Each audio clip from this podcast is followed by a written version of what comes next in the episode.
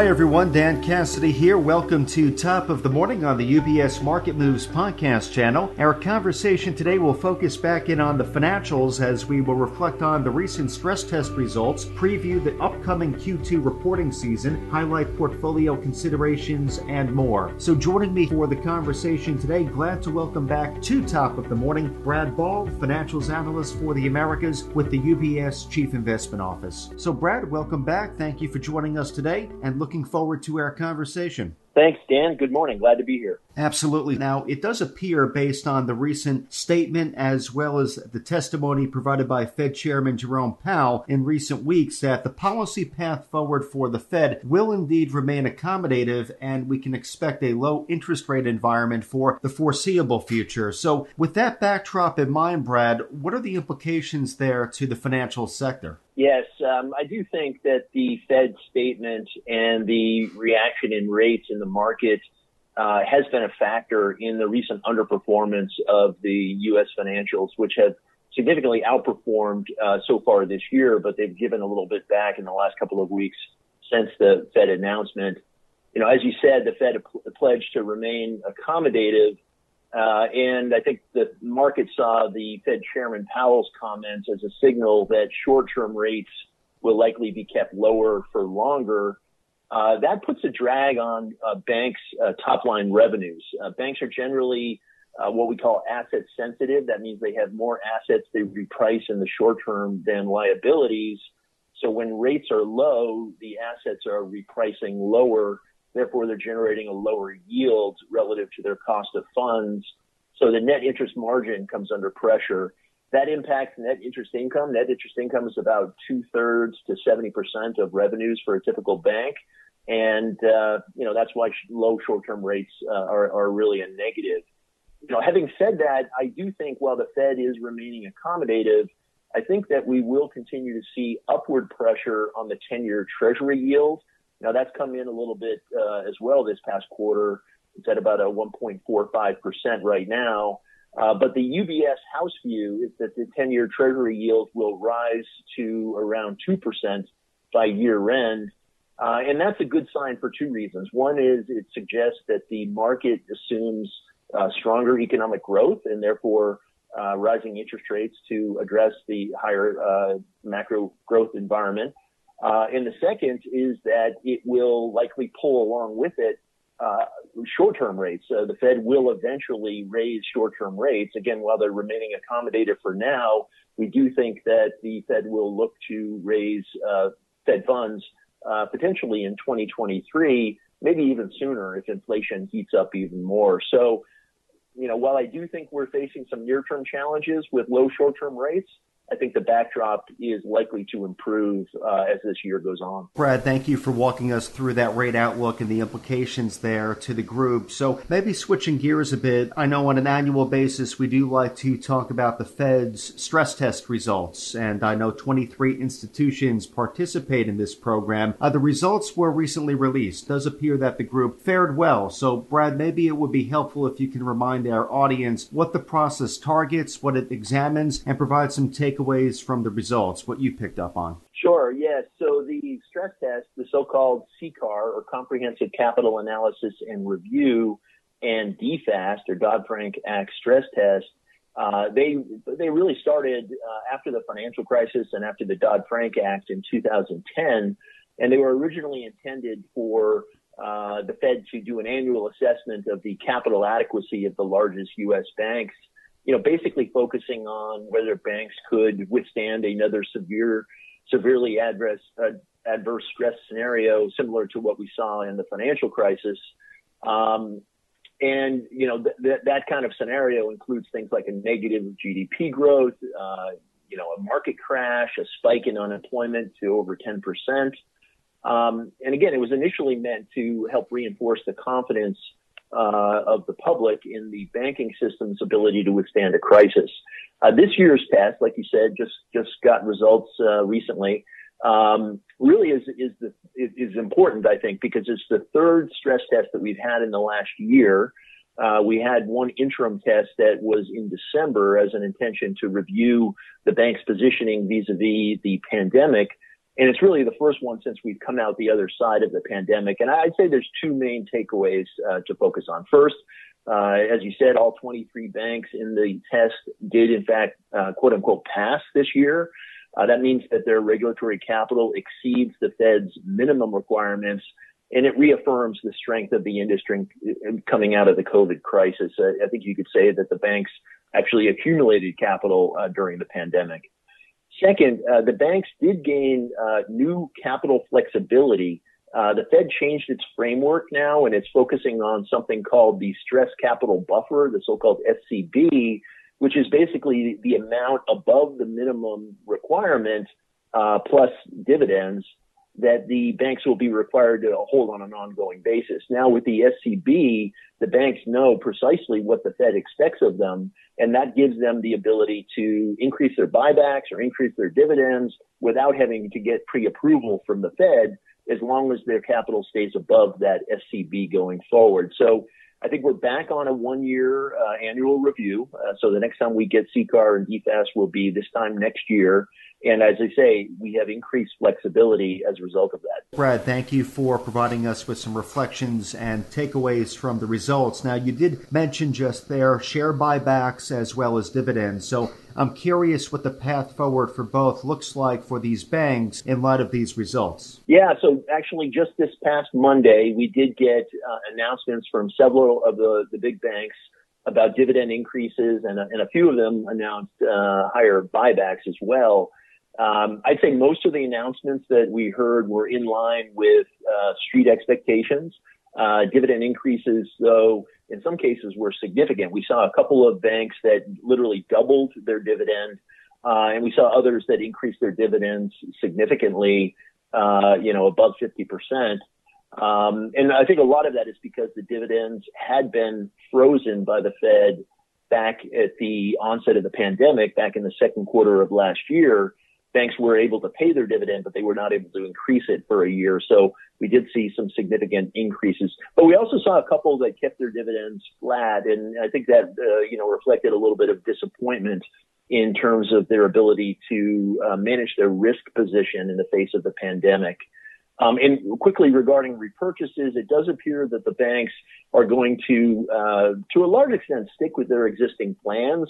Um, and I think that what that translates into is uh, banks returning capital to shareholders at a, at a above 100% payout, meaning uh, they're going to return capital above the amount of net income that they generate over the next four quarters through the combination of dividends at sort of 35 to 40% payout and buybacks at sort of 65, 60 to 65% payout. And so uh, returning over 100% of their net income suggests that they do have a significant amount of excess capital available both to grow their business, to, to grow uh, investments and loans, uh, and still enough left over to uh, buy back uh, and pay dividends uh, in a significant way. Uh, those those kind of things uh, generate a, a, yield in and of themselves. even if the stocks were to remain flat over the next 12 months, we estimate that the buyback plus dividend yield could be in the 9 to 10% range uh, for the banking group over the next 12 months. A lot of investor attention has been paid to these stress test results as well as the share buyback, dividend announcements, and I know investors will also be laser focused on the upcoming Q2 reporting season quickly approaching. So, what are your expectations for the results we might see from the banks, Brad? Well, you know, I think it's going to be mixed. Uh, we, we do think there'll be better, uh, substantially better credit quality I think uh, things like M&A and, and advisory fees will be very strong for some of the bigger banks. But I also think that there's some negatives, um, weaker trading at some of those bigger banks, uh, as well as weaker net interest income, as we were talking about uh, relative to the uh, the pressure from lower uh, market interest rates. But I do think that results overall will be similar to the first quarter, where uh, earnings per share beats uh, when they announce results uh, over you know a couple weeks from now um, will be substantially driven by uh, relief uh, from their uh, credit portfolios. Credit losses are coming in significantly below the uh feared levels uh during the pandemic. At that time, they had built up significant loan loss reserves, and now they're in a position to be releasing those reserves. Again, very similar to what we saw in the first quarter. That's good news because it'll drive earnings beats. But the bad news is that the market generally views those loan loss reserve releases as a lower quality source of revenue. Uh, just ticking off a couple of the key things that we're going to focus on for the quarter. I mentioned trading. Uh, we did get some guidance uh, from management at a recent investor conference where they're looking for trading to be down as much as a third versus the first quarter level. Uh, now that seems extreme, but first quarter was at very elevated levels, as was most of last year because of the volatility created by the pandemic. I also mentioned that net, net interest income feeling pressure from lower market rates. It's also feeling pressure because loan growth has been somewhat weaker. Uh, people have expected as we uh, exited the pandemic that you'd see a pickup in both consumer and commercial loan growth and that really hasn't gained uh, enough traction yet. We're seeing some some uh, hints of growth on the consumer side, but the growth in overall loans remains uh, relatively weak in the second quarter. And you know, as I said, that does impact uh, the combination of rates and slower loan growth. It does impact net interest margins, which will probably be under pressure. Um, finally, on non-interest income, as I said, it's mixed. Um, mortgage banking is also going to be a little bit weaker because higher short, excuse me, higher long-term rates have lessened uh, the demand for refinancing activity in mortgage. Um, you know, I mentioned lower trading, uh, but I think to a large extent that'll be offset by a very robust M&A environment. Mergers and acquisitions, the pipeline and executions have been very high, and that is expected to continue through the balance of this year. So to your question, long-winded answer, Dan, I do think it's going to be a mixed quarter with some pluses and some minuses. But as with every quarter, I think investors will be very focused on management's guidance for the second half of the year. Will we begin to see loan growth gain traction? Can we look at that recent uptick in uh, consumer, especially credit card uh, loan uh, receivables? Can we look at that as an indication that some of this pent up demand is finally releasing? Uh, so those are the kind of questions that investors will be having into the quarter. Brad, thank you for explaining your expectations and walking us through what you'll be keeping an eye out for. A lot there to track, so perhaps that lends itself to a follow up conversation we can have post the results release. So follow up in a few weeks' time. Now, before we close out, maybe maybe we can end on positioning. So I know currently, Brad, you do maintain a moderately preferred view on the overall U.S. financial sector. So can you remind us of your key pillars behind that thesis and maybe talk to us about how to think about positioning within the group? Yes, thank you. And we, you know, so we've had a moderately preferred view on since last fall, and the stocks have significantly outperformed.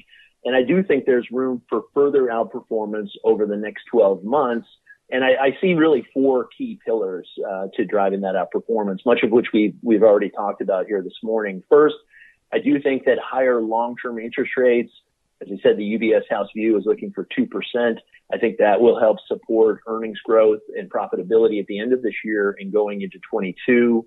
Second, I mentioned uh, better credit quality in the second quarter credit quality is actually better now than it was pre-pandemic. So credit losses at the industry, at the banks, are below what they were in 2019. And credit will help buoy earnings growth uh, later this year and into next year. Um, stronger loan growth. That's going to be the key metric that we're all focused on. Uh, you know, I do think it's going to start with the consumer.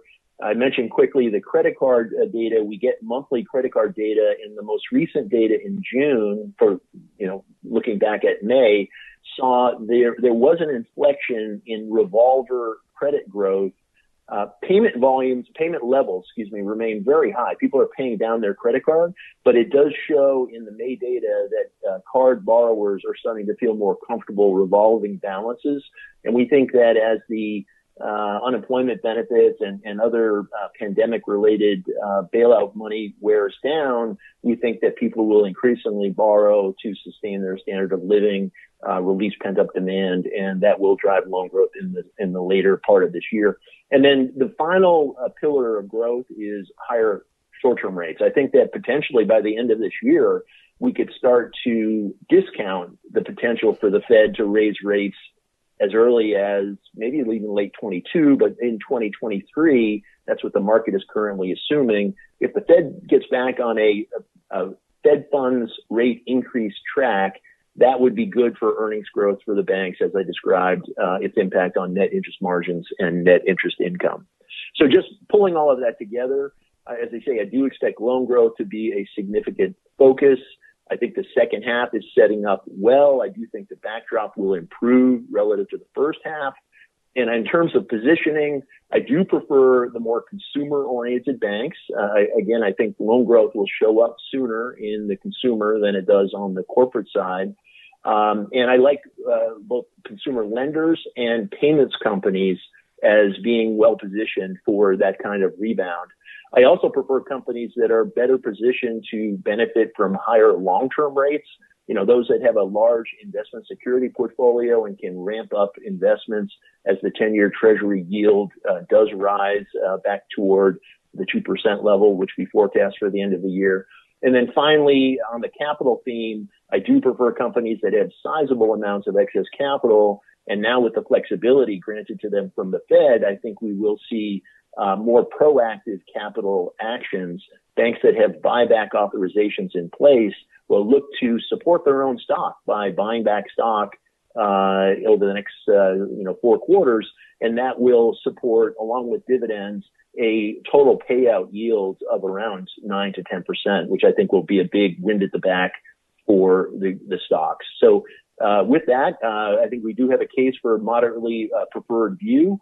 Uh, we maybe won't get the same level of outperformance that we've seen over the last year, uh, rebounding after the pandemic but we do think there's another leg uh, forward, and, and there is moderate outperformance over the next 12 months, Dan. Brad, thank you very much for walking us through your thesis. Very productive conversation today. So thank you again for sharing your reflections on some recent key developments within the group, along with sharing your expectations for the upcoming reporting season and overall sector performance. So looking forward to following up on some of these items and continuing the conversation. Though, Brad, thank you again for your time today. Appreciate it as always news. Yeah, thank you, Dan. It was a pleasure. And again, today we've been joined by Brad Ball, financials analyst for the Americas with the UBS Chief Investment Office. Now, as a reminder to our clients and listeners, the UBS Chief Investment Office does author a variety of publications and blogs that touch on timely market developments, asset classes, and portfolio allocation. Uh, these resources can all be located up on ubs.com forward slash CIO. Now, for clients of UBS, you can also contact your financial financial advisor if you would like to learn more or receive a copy of any of the publications or blogs directly. Top of the Morning is part of the UBS Market Moves podcast channel, which is available where podcasts are found, including on iTunes, Spotify, TuneIn, Stitcher, and Pandora. Visit ubs.com forward slash studios to view the entire podcast offering, as well as the new UBS Trending video series. From UBS Studios, I'm Dan Cassidy. Thank you for joining us. UBS Chief Investment Office's investment views are prepared and published by the global wealth management business of UBS AG or its affiliate, UBS. This material has no regard to the specific investment objectives, financial situation, or particular needs of any specific recipient and is published for informational purposes only. As a firm providing wealth management services to clients globally, UBS AG and its subsidiaries offer both investment advisory services and brokerage services. Investment advisory services and brokerage services are separate and distinct, differ in material ways, and are governed by different laws and separate arrangements. In the USA, UBS Financial Services Inc. is a subsidiary of UBS AG and a member of FINRA SIPC. For information, please visit our website at ubs.com forward slash working with us. For a full legal disclaimer applicable to the independent investment Views produced by UBS, please visit our website at ubs.com forward slash CIO dash disclaimer.